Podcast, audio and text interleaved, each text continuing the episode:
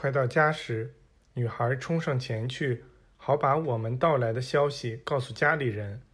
我们看到她住在一所特别贫寒的简陋泥屋里。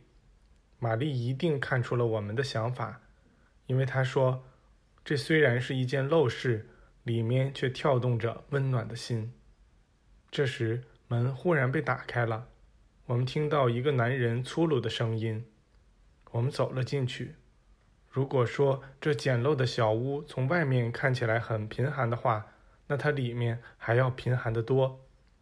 这里几乎刚够容下我们这些人，天花板低得让我们没法站直。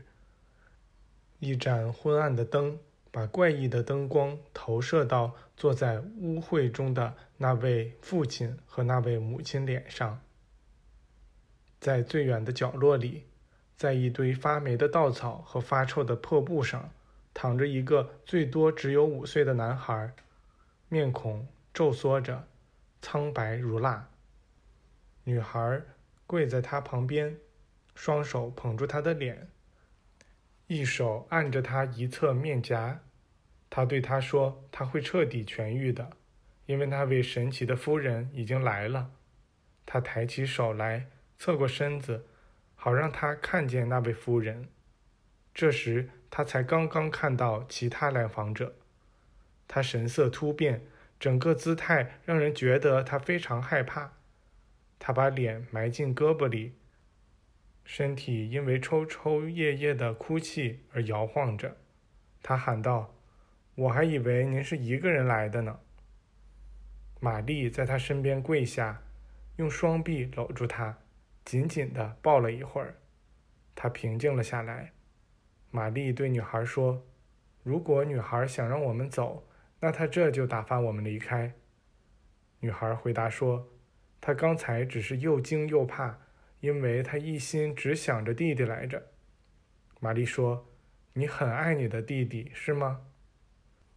这个年龄肯定还不到九岁的女孩回答说：“是的。”不过，我也爱所有人。埃米尔为我们充当翻译，因为我们一个字也听不懂。玛丽说：“你这么爱你弟弟，那你可以帮忙治好他。”他让女孩恢复到最初的姿势，双手各放在他弟弟的两侧面颊上，然后玛丽走过去，把自己的手放在那男孩额头上。呻吟声几乎立刻就停止了。男孩的脸上有了光彩，他小小的身体放松了下来，整个场面彻底变得平静了。那孩子安静而又自然的睡着了。玛丽和女孩保持着那样的姿势坐了一会儿，然后玛丽用自己的左手轻轻把女孩的手从男孩脸上挪开，说。她多漂亮啊！多么健康强壮。随后，玛丽极其轻柔地缩回了自己的右手。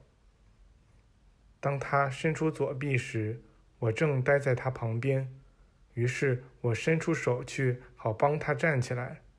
在她的手碰到我手的那一刻，我感到一阵强烈的震动，以致完全动弹不得了。她轻盈地站了起来，说。我刚才疏忽了，我本不该像那样抓住您的手，但我一时觉得难以承受那流经我的巨大能量。他刚一说完这话，我就恢复过来了。我想其他人甚至都没注意到这个小插曲，因为他们被周围发生的事深深吸引住了。那女孩突然扑到玛丽脚下，一手抓住她的一只脚。狂热地吻着他的衣服，玛丽俯下身去，用一只手抬起那张满是泪水的热诚的小脸，然后跪下去，把那孩子紧紧抱在怀里，亲吻他的眼睛和嘴。那孩子用胳膊搂住了玛丽的脖子，他们俩就这样一动不动地待了一会儿。随后，我们之前提到过的那种奇异的光。开始充满这个房间，它变得越来越亮，最后所有物品似乎都在闪闪发亮。一切东西都不再有阴影了。这所房子好像在变大。直到这时，那两个孩子的父亲和母亲一直呆呆地坐在泥土地板上，一言不发。在这一刻，他们脸上的表情起了变化，他们吓得面色发白。随后，那个大为惊恐的男人朝门口猛冲过去，在匆忙逃跑中撞到了雷蒙。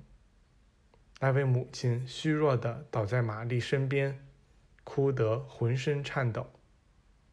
玛丽把一只手放在她前额上，低声对她说了些话。那女人止住了哭泣，半坐了起来，看到房子刚刚发生了变化。他脸上又露出惧怕的神情，急忙站起来，想要逃出去。